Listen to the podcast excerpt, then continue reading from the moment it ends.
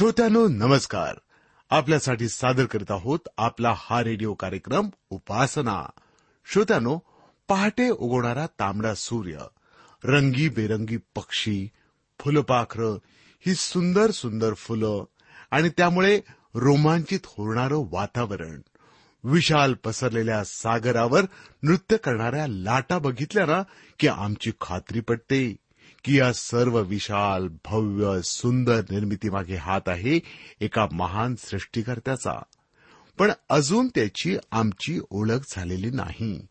त्याच्या रूपाविषयी किंवा अस्तित्वाविषयी कितीतरी स्पष्टीकरणं आम्हाला दिली जातात. मग विश्वास ठेवायचा तरी कशावर? एवढ्याच करता आपण मन लावून आपला उपासना हा कार्यक्रम ऐका. आपल्या प्रश्नांची उत्तरं मिळतील. आणि आता आता कानुको ऐकाला एक भक्तिगीत।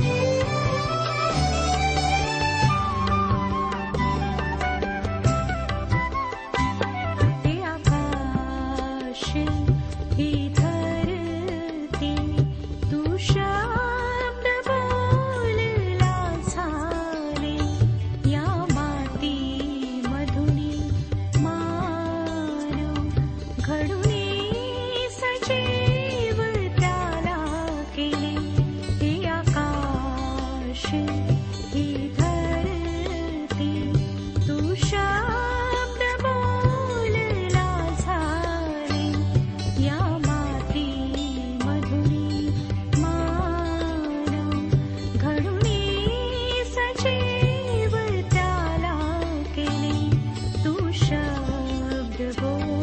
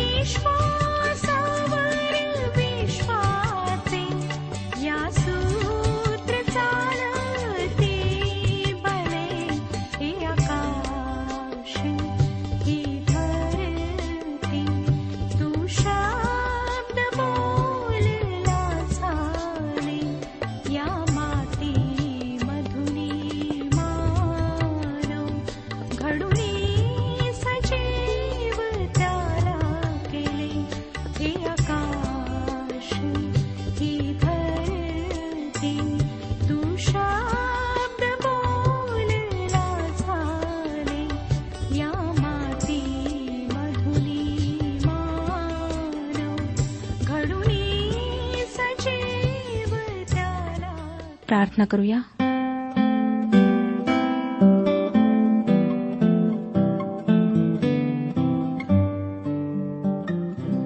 आमच्या सर्वसमर्थ जिवंत परमेश्वर पित्या तुझ्या गौरवी नावाला शतशः धन्यवाद देत तुझी स्तुती करीत आम्ही तुझ्या कृपेच्या सिंहासनासमोर येत आहोत.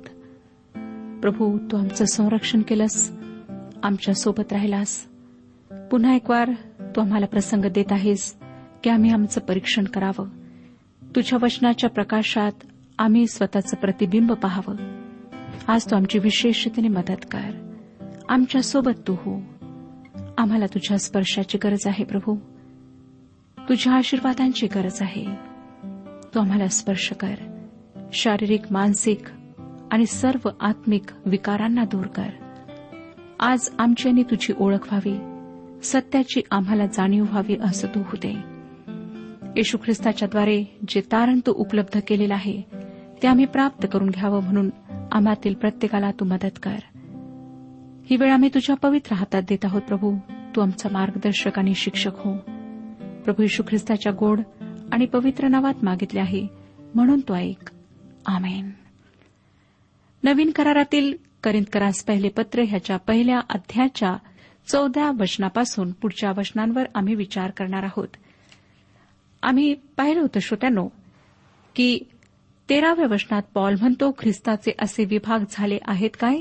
पॉलाला तुम्हासाठी वधस्तंभावर खेळले होते काय? पॉलाच्या नावात तुमचा बाप्तिस्मा झाला होता काय? पॉल ह्या ठिकाणी मला नाही वाटत की असं म्हणत आहे की पाण्याच्याद्वारे त्यांचा बाप्तिस्मा झाला आहे. जो देव जो पिता देव जो पुत्र व देव जो पवित्र आत्मा यांच्या नावात दिला जातो त्या बाप्तिस्म्याविषयी तो बोलत आहे. तो पवित्र आत्म्याच्या बाप्तिस्म्याविषयी बोलत आहे. त्याचा प्रश्न आहे तुम्ही पावलाच्या नावात बाप्तिस्मा पावला काय? व त्यांचे उत्तर निश्चित असे असेल. नक्कीच नाही. तुझ्या नावात आम्ही बाप्तिस्मा पावलो नाही. ख्रिस्ताच्या शरीरामध्ये आमचा जो बाप्तिस्मा झाला तो पवित्र आत्म्याचा बाप्तिस्मा होता. कोणी माणूस आमच्यासाठी तसे करू शकत नाही. श्रोत्यानो या ठिकाणी पॉल त्यांचे लक्ष माणसाकडून एखाद्या व्यक्तीकडून ख्रिस्ताकडे वळवत आहे. प्रामाणिकपणे मला एक गोष्ट तुम्हाला सांगू द्या की माणसाचे स्थान व पैसा काहीही असू द्या पण तो जर ख्रिस्ताच्या व्यक्तित्वावर विश्वासणारा असेल तर मी त्याच्याबरोबर सहभागिता करू शकते.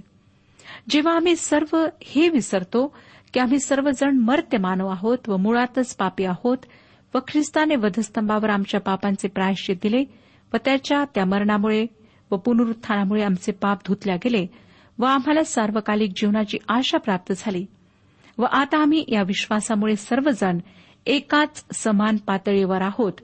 ही गोष्ट जेव्हा आम्ही विसरतो श्रोत्यानो तेव्हा आम्ही दुसऱ्यांना तुच्छ लेखू लागतो आपसात भांडणे करतो कलह माजवतो. वधस्तंभावरच्या ख्रिस्तावरची आमची नजर ढळली की ह्या समस्या आमच्यामध्ये मूळ धरू लागतात. व वेळीच त्यावर उपाय केला नाही तर त्या आमचे जीवन व आमच्या मंडळ्या उद्ध्वस्त करू लागतात. पौलाने करिंदकरांना अचूक प्रश्न विचारला व त्यांचे लक्ष माणसांवरून वंधस्तंभावरच्या ख्रिस्ताकडे वळवले. आता पहिला अध्याय दहापासून पुढे पॉल मंडळीतल्या कलहाविषयी लिहितो. त्यांच्या कलहाचे स्वरूप मंडळीतली फूट होती कारण ख्रिस्तावरची आपली नजर काढून त्यांनी ती मानवी नेत्यांवर केंद्रित केली होती. पॉल त्यांचे लक्ष ख्रिस्ताकडे आकर्षण्याचा प्रयत्न करून त्यांना विचारतो की ख्रिस्त विभागलेला आहे काय? पॉल तुमच्यासाठी वधस्तंभी दिला गेला काय? किंवा पॉलाच्या नावात तुम्ही बाप्तिस्मा पावला काय? आता चौदा आणि पंधरा वचने पहा काय सांगतात. क्रिस्प व गायस यांच्याशिवाय तुम्हापैकी कोणाचाही बाप्तिस्मा मी केला नाही म्हणून मी देवाचे आभार मानतो. न जाणो तुमचा बाप्तिस्मा पौलाच्या नावाने झाला असे कोणी म्हणावयाचा. या ठिकाणी तो पाण्याच्या बाप्तिस्म्याविषयी बोलत आहे. याही गोष्टीमध्ये तो तज्ज्ञ नाही असे तो त्यांना सांगतो.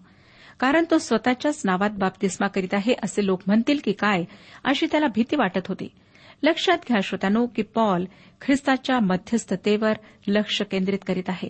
आजही आमच्यामध्ये काही लोक आहेत ज्यांना वाटतं की पाण्याच्या बाप्तिस्म्यानेच त्यांचे तारण होईल किंवा इतर कोणत्याही ठिकाणी सापडणार नाही असे अद्भुत सामर्थ्य त्यांच्यात आहे. पॉल पुढे म्हणतो सोळाव्या वचनात आणखी मी स्तेफनाच्या घरच्यांचाही बाप्तिस्मा केला. त्यांच्याखेरीज मी दुसऱ्या कोणाचा बाप्तिस्मा केला की नाही हे माझ्या लक्षात नाही. परंतु पौलाने बाप्तिस्माला इतके कमी महत्त्व दिले की त्याला अजिबात आठवत नाही की त्याने कोणाकोणाचा बाप्तिस्मा केला. त्याच्या दृष्टीने बाप्तिस्म्यापेक्षा ख्रिस्ताची मध्यस्थता अधिक महत्वाची होती. सतराव्या वचनात पुढे तो म्हणतो कारण ख्रिस्ताने मला बाप्तिस्मा कराव्यास नव्हे तर सुवार्ता सांगाव्यास पाठविले. पण ख्रिस्ताचा वधस्तंभ व्यर्थ होऊ नये म्हणून ती वाक्चातुर्याने सांगण्यास पाठविले नाही. आज आमच्याही मंडळांमध्ये श्रोत्यानो कितीतरी लोक असे आहेत की जे दुय्यम कारणांसाठी मंडळीपासून वेगळे होतात किंवा मंडळीमध्ये फूट पाडतात. असल्या गोष्टींमुळे मंडळीमध्ये कलह व फूट पडते. अशा प्रकारच्या पक्षभेदी स्वभावामुळे करिंत येथील मंडळीमध्ये फूट पडलेली होती. लक्षात घ्या श्रोत्यानो की देवाच्या तिन्ही सेवकांनी अपुल्लोस कैफा व पॉल या सर्वांनी जो संदेश दिला होता तो एका सामर्थ्याचा व एकात्मतेचा होता. ज्या सुवार्तेची त्यांनी घोषणा केली तिचा भर ऐक्यावर होता फुटीवर नव्हता. परंतु हे ख्रिस्ती लोक अपक किंवा अप्रौढ असल्यामुळे त्यांनी व्यक्तींवर भर द्यायला सुरुवात केली होती. आता पॉल त्यांचे लक्ष भांडणावरून पक्षभेदीपणावरून काढून ख्रिस्ताच्या मध्यस्थतेवर केंद्रित करीत आहे. त्या काळामध्ये करिंथ शहरामध्ये व इतर शहरांमध्येही तत्वज्ञानावर भर दिला जात होता. आता जसे आपण अध्यायातल्या पुढच्या वचनांकडे लक्ष केंद्रित करू तसे आपल्या लक्षात येईल की सुवार्तेविषयक पुष्कळ गोष्टी तत्वज्ञानावर घासून पाहिल्या जात होत्या व त्या लोकांचे तत्वज्ञान लक्षात घेऊन मानवी ज्ञानावर ते देत असलेला भर पाहून पॉल त्यांना सडेतोड उत्तरे देत आहे. व त्याच्या उत्तरांमध्ये तो पुन्हा पुन्हा ख्रिस्ताच्या मध्यस्थतेकडे लक्ष वेधत आहे. अठराव्या वचनात तो म्हणतो कारण ज्यांचा नाश होत आहे त्यांना वधस्तंभाविषयीचा संदेश मूर्खपणाचा आहे. पण ज्यांना तारण प्राप्त होत आहे अशा आपणास तो देवाचे सामर्थ्य असा आहे. श्रोत्यानो वधस्तंभ लोकांमध्ये भेद किंवा तट निर्माण करतो. वधस्तंभ तारण पावलेल्या व तारण न पावलेल्या लोकांमध्ये फरक करतो. परंतु जे तारण पावलेले आहेत त्यांच्यात तो फूट पाडत नाही तट पाडत नाही. ज्या वधस्तंभाचा एक हेतू हा आहे की त्यांनी एक व्हावे. पापी मानवाचा पवित्र प्रभू परमेश्वराबरोबर समेट व्हावा यासाठी प्रभू येशूने पृथ्वीवर येऊन मानवाच्या पापाचे प्रायश्चित भरून दिले. त्या प्रायश्चितावर जो विश्वास ठेवतो व ख्रिस्ताला आपला तारणारा व प्रभू म्हणून जो स्वीकारतो त्याचा पित्याबरोबर म्हणजे सर्वशक्तिमान प्रभू परमेश्वराबरोबर समेट होतो. व ते ख्रिस्ताद्वारे प्रभूबरोबर एक होतात. श्रोत्यानो सर्व मानवांमध्ये आढळणारा साधारण स्वभाव विशेष म्हणजे पाप आहे व सर्व विश्वासणाऱ्या मानवाचा ख्रिस्ताद्वारे प्रभूबरोबर समेट होतो या सत्याच्या आधारावर सर्वांमध्ये एकी असायलाच हवी व त्याविषयीच प्रभू येशू ख्रिस्ताने वधस्तंभावरचे मरण पत्करण्याआधी योहान कृष्णभवर्तमान सतरावाध्याय आणि एकविसाव्या वचनात परमपित्याजवळ अशा प्रकारे विनंती केली की त्या सर्वांनी एक व्हावे. हे माझ्या बापा जसा तू माझ्यामध्ये व मी तुझ्यामध्ये तसे त्यांनीही तुझ्या माझ्यामध्ये एक व्हावे. कारण तू मला पाठविले असा विश्वास जगाने धरावा. श्रोत्यानो ख्रिस्ताचा वधस्तंभ तारलेल्यांमध्ये ऐक्य निर्माण करण्यासाठी आहे. त्यांच्यामध्ये फूट पाडण्यासाठी नाही. शेवटचा न्याय या नावाचे चित्र एका डच कलाकाराने रंगवले. त्यामध्ये त्याने पवित्र स्थानापासून पतन पावणाऱ्या लोकांना एकत्र होऊन खाली पडताना दाखवले आहे. जसजसे ते खाली अवकाशामध्ये पडतात तसतसे ते एकत्र होतात. आजच्या जगाचे हे एक अचूक चित्र आहे. जी हरवलेले आहेत पतित आहेत ते मोठ्या ऐक्याने एकत्रित येत आहेत. शेवटच्या दिवसांमध्ये ते मोठे ऐक्य साधू पाहत आहेत. परंतु श्रोत्यानो या लोकांमध्ये व ख्रिस्तावर विश्वास ठेवणाऱ्यांमध्ये भेद करणारी एकच गोष्ट आहे आणि ती म्हणजे ख्रिस्ताची सुवार्ता. प्रभू येशू ख्रिस्तालाच माणसांमध्ये फूट पाडणारा असे म्हणण्यात आले आहे आणि त्याचा वधस्तंभ ही ती भेद करणारी रेषा आहे. सोप्या शब्दात सांगायचे तर ज्यांचा नाश होत आहे अशांसाठी वधस्तंभाविषयीचा संदेश मूर्खपणाच आहे. परंतु ज्यांचे तारण झाले आहे त्यांच्यासाठी तो संदेश देवाचे सामर्थ्य ठरतो. कारण श्रोत्यानो ज्यांनी देवाच्या एकुलत्या एका पुत्रावर विश्वास ठेवला त्याच्या वधस्तंभावरच्या मानवजातीसाठी असलेल्या प्रायश्चितावर विश्वास ठेवला ते देवाचे पुत्र व कन्या बनतात असे पवित्र शास्त्र सांगते. व एकदा देवाचे पुत्र व कन्या बनल्यानंतर परमेश्वराची सर्व अभिवचने त्यांना लागू पडतात. त्या तारणाद्वारे देवाचे सामर्थ्य त्यांना प्राप्त होते. देवाचे साह्य त्यांना प्राप्त होते. तारणाद्वारे देवाचे सामर्थ्य मिळालेले लोक एकीकडे तर देवाचे सामर्थ्य मूर्खपणाचे ठरविणारे लोक दुसरीकडे अशी जगाची विभागणी झाली. परंतु हा वधस्तंभाविषयीचा उपदेश मंडळीची विभागणी करीत नाही. एकोणीस ते एकवीस वचने वाचूया. मी ज्ञानांचे ज्ञान नष्ट करीन व बुद्धिमत्तांची बुद्धी व्यर्थ करीन असा शास्त्रलेख आहे. ज्ञानी कोठे राहिले? शास्त्री कोठे राहिले? ह्या युगाचे वाद घालणारे कुठे राहिले? देवाने जगाचे ज्ञान मूर्खपणाचे ठरविले की नाही? कारण जग देवाच्या ज्ञानाने वेष्टीत असताही त्याला आपल्या ज्ञानाच्या योगाने देवाला ओळखिता आले नाही. तेव्हा गाजविलेल्या वार्तेच्या मूर्खपणाच्या योगे विश्वास ठेवणाऱ्या लोकांचे तारण करणे देवाला बरे वाटले. श्रोत्यानो लक्षात घ्या या ठिकाणी मूर्खपणाचा उपदेश असे म्हटलेले नाही तर उपदेश देण्याचा किंवा सुवार्ता गाजविण्याचा मूर्खपणा असे म्हटलेले आहे. सुवार्ता मूर्खपणाची नाही परंतु जे नाश पावत आहेत त्यांच्या दृष्टीने सुवार्ता गाजवणे मूर्खपणा असे आहे. पुढे बावीस आणि तेवीस वशने कारण यहुदी चिन्हे मागतात व हेलेंनी ज्ञानाचा शोध करीतात. आम्ही तर वधस्तंभावर खेळलेला ख्रिस्त गाजवितो. हा यहुद्यास अडखळण व हेलेण्यास मूर्खपणा असा आहे खरा. लक्षात घ्या की पॉल संपूर्ण जगाला दोन वर्णामध्ये विभागतो. यहुदी व हेलेनी किंवा यहुदी तर. तोही दुपदरी विभागणी मान्य करतो. यहुदी धर्माचे प्रतिनिधित्व करतो. कारण त्याच्याजवळ देवाने दिलेला धर्म होता. यहुद्यांना वाटले की सत्य केवळ त्यांच्याच जवळ आहे. एका अर्थी त्यांना असे वाटणे बरोबर होते. कारण परमेश्वराने त्यांना जुना करार दिला होता. नियमशास्त्र दिले होते.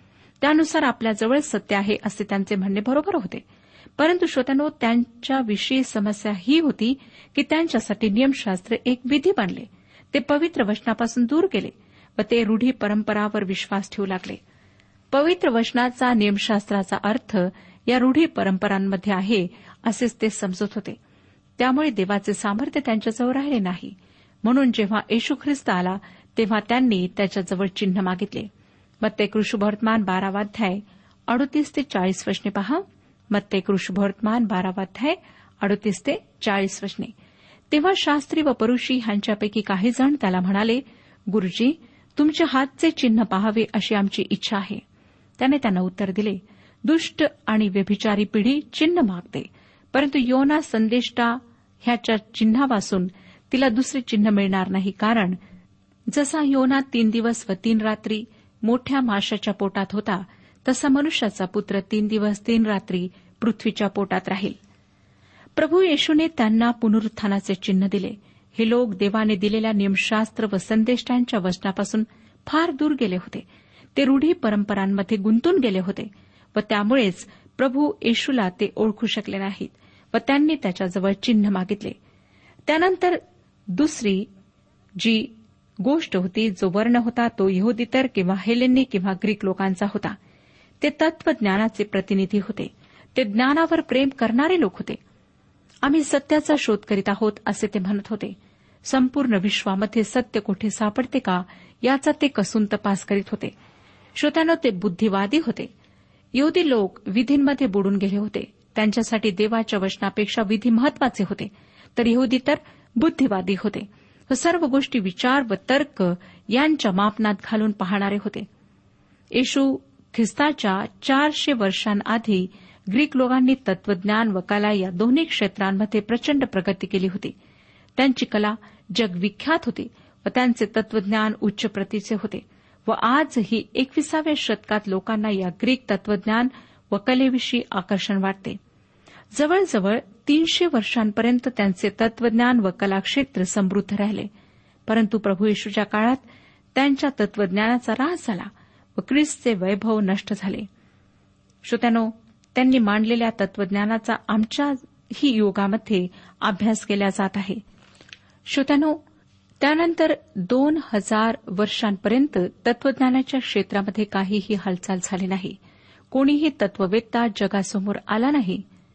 सोळाव्या एकोणीसाव्या शतकात बेकन हॉब्स डिस्कॉट्स यासारखे तत्ववेते आले व थोड्या काळापुरता पुन्हा तत्वज्ञानाचे विश्व उजळून गेले. परंतु नंतर या क्षेत्रात पुन्हा अंधकार पसरला. या क्षेत्राचा ऱ्हास झाला. आजही तत्वज्ञानाचे क्षेत्र अंधकारमय आहे. पण आजच्या काही विचारवंतांना वाटते की ते फार बुद्धिमान आहेत. आपल्याला आठवतच असेल की पिलाताने येशूची चेष्टा करीत विचारले सत्य काय आहे? आणि येशूने त्याचे उत्तर देण्याआधीच तो तेथून निघून गेला. हाच प्रश्न बेकनने विचारला व आज हाच प्रश्न तत्वज्ञान विचारित आहे. आजही जीवनाच्या समस्यांसाठी काही उत्तर नाही. या लोकांना वाटतं की त्यांनी उत्तर दिले आहे परंतु ते सर्व अपयशी ठरले आहेत. हजारो वर्षांपासून ते ज्या गोष्टीचा सत्याचा शोध घेत आहेत ते सत्य त्यांना अजूनही सापडले नाही. विसाव्या शतकातल्या तत्वज्ञानाने तर कहरच केला आहे. हे तत्ववेत्ते त्यांच्या विचारसरणीला अस्तित्ववाद असे नाव देतात व देव मरण पावला आहे अशा विधानावर ते आपली विचार प्रणाली मांडतात. म्हणजे हे लोक देवापासून व सत्यापासून किती दूर गेले आहेत याची आपल्याला कल्पना येते. जीवनाच्या प्रश्नांना मृत्यू हे एकच उत्तर आहे असे हे लोक सांगतात. किती भयंकर फसवणूक आहे ही. त्यांना हे देखील माहीत आहे की त्यांचे हे उत्तर जीवनातल्या प्रश्नांसाठी पुरेसे नाही. श्रोत्यानो अशा लोकांच्या संदर्भात देवाचे वचन म्हणते ज्ञानी कोठे आहे? शास्त्री कोठे आहे? या जगाचा वादविवाद करणारा कोठे आहे? देवाने या जगाचे ज्ञान हे मूर्ख केले आहे की नाही? कोणीतरी तत्वज्ञानाची अशी व्याख्या केली आहे की जी काळी मांजर तेथे नाही तिचा अंधारामध्ये शोध घेणारी व्यक्ती म्हणजे तत्वज्ञान यावरून मला एक गोष्ट आठवते. सात आंधळ्या माणसांना एकदा एक हत्ती सापडला व प्रत्येक त्या हत्तीचे वर्णन करू लागला. ज्याने हत्तीच्या कानावरून हात फिरवला तो म्हणाला हा प्राणी भल्या मोठ्या सुपासारखा आहे. ज्याच्या हाताला हत्तीचे पाय लागले तो म्हणाला हा प्राणी भल्या मोठ्या खांबाप्रमाणे आहे. एकाच्या हाताला त्याची सोंड लागली तेव्हा तो म्हणाला हा प्राणी तुतारीप्रमाणे आहे. एकाने त्याच्या पाठीवरून हात फिरवला व तो प्राणी मोठ्या भिंतीप्रमाणे आहे असे त्याने सांगितले. त्यानंतर त्याची शेपटी ज्याच्या हातात आली त्याने त्याला केरसुणीची उपमा दिली. थोडक्या श्रोतानो तत्वज्ञानाचे जीवनाला व जीवनातल्या समस्यांना शोधण्याचे प्रयत्न असे आंधळे आहेत. कारण त्यांचा विश्वास त्यांच्या ज्ञानावर स्वतःच्या बुद्धिमत्तेवर असतो. आजही आधुनिक माणूस असे सूत्र शोधत आहे की ज्याच्याद्वारे त्याला जीवनाचे उत्तर सापडेल. त्याला वाटते की विज्ञानाच्याद्वारे त्याला उत्तर मिळेल. मी एका मासिकात असे वाक्य वाचले सत्य हे आहे की आधुनिक माणूस स्वतःच्या सिद्धीमुळे अतिप्रभावित झाला आहे. त्याला वाटतं की तो चंद्रावर मंगळावर पोहोचू शकतो म्हणजे तो फार बुद्धिमान आहे. परंतु श्रोत्यानं विचार करा की सर्व ग्रह तारे पृथ्वीपासून हजारो प्रकाश वर्षे दूर आहेत. आणि एक नजर आकाशाकडे विश्वाकडे सृष्टीकडे टाकून पहा. आपल्या लक्षात येईल की या विश्वाच्या रचनेमध्ये माणसाची किंमत काय आहे? तो एका धुळीच्या कणा इतकाही लायकीचा नाही. त्याचा या विश्वावर ताबा आहे. त्यावर तो अधिकार गाजवू शकतो. हा त्याचा मोठा गैरसमज आहे. अजूनही त्याला प्रचंड भूकंप जलप्रलय चक्रीवादळे व इतर नैसर्गिक आपत्तींवर विजय मिळू शकला नाही. एवढेच काय?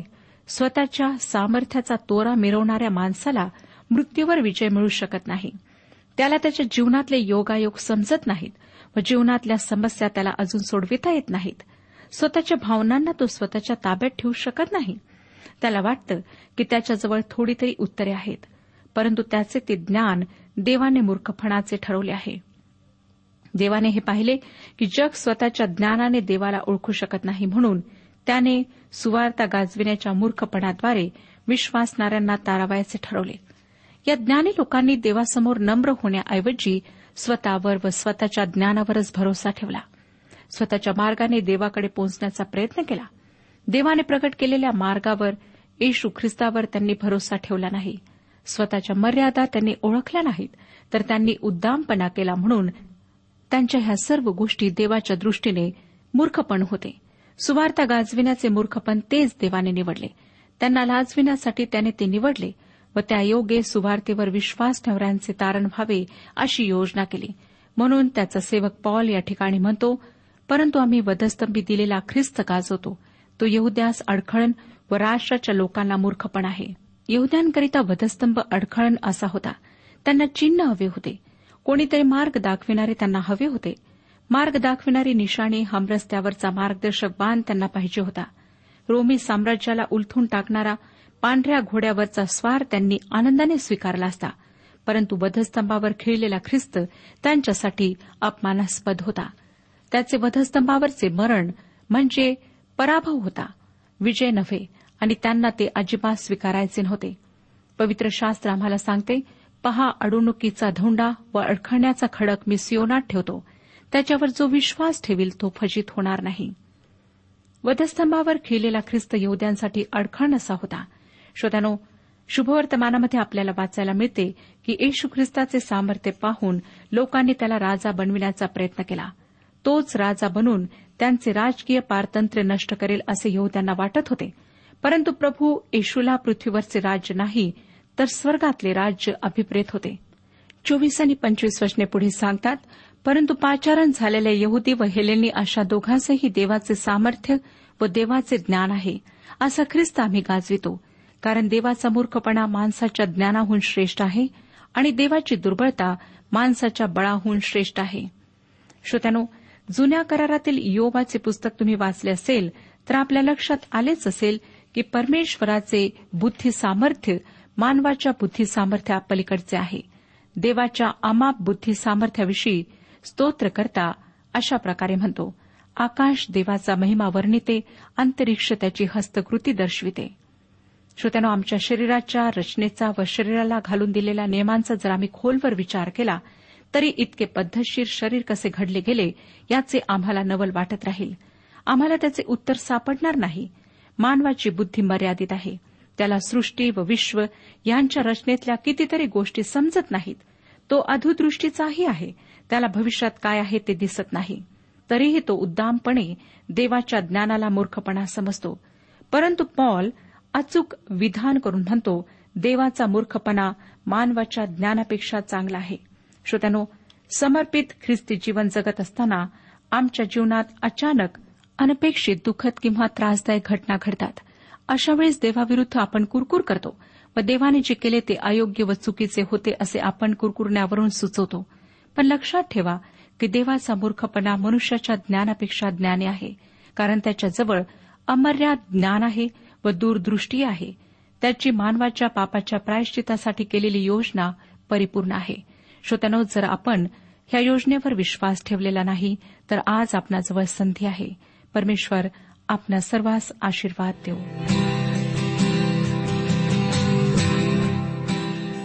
आजच्या उपासना कार्यक्रमात परमेश्वराच्या जिवंत वचनातून मार्गदर्शन आपण ऐकलं. आजच्या या वचनातून आपणास काही आशीर्वाद मिळाला असेल यात काही शंका नाही. सुदैव हो, जीवनविषयक काही शंका असल्यास किंवा काही प्रश्न असल्यास किंवा काही प्रार्थना निवेदन असल्यास पत्राद्वारे आम्हास अवश्य कळवा. आम्हाला अगदी आनंदच होईल. पत्र व्यवहारासाठी आमचा पत्ता लिहून घ्यावा. कार्यक्रम उपासना पोस्ट बॉक्स क्रमांक एक शून्य दोन बेजनबाग नागपूर पिनकोड क्रमांक चार चार शून्य शून्य शून्य चार. आमचा ईमेल अॅड्रेस आहे Marathi T T B at radio eight eight two dot com. Email address पुन्हा एकदा ऐका. Marathi T T B at radio eight eight two dot com बरं तर आता इथेच थांबूया कारण आपल्या कार्यक्रमाची वेळही संपत आलेली आहे. पुन्हा आपली भेट आपल्या पुढल्या कार्यक्रमात तोपर्यंत नमस्कार.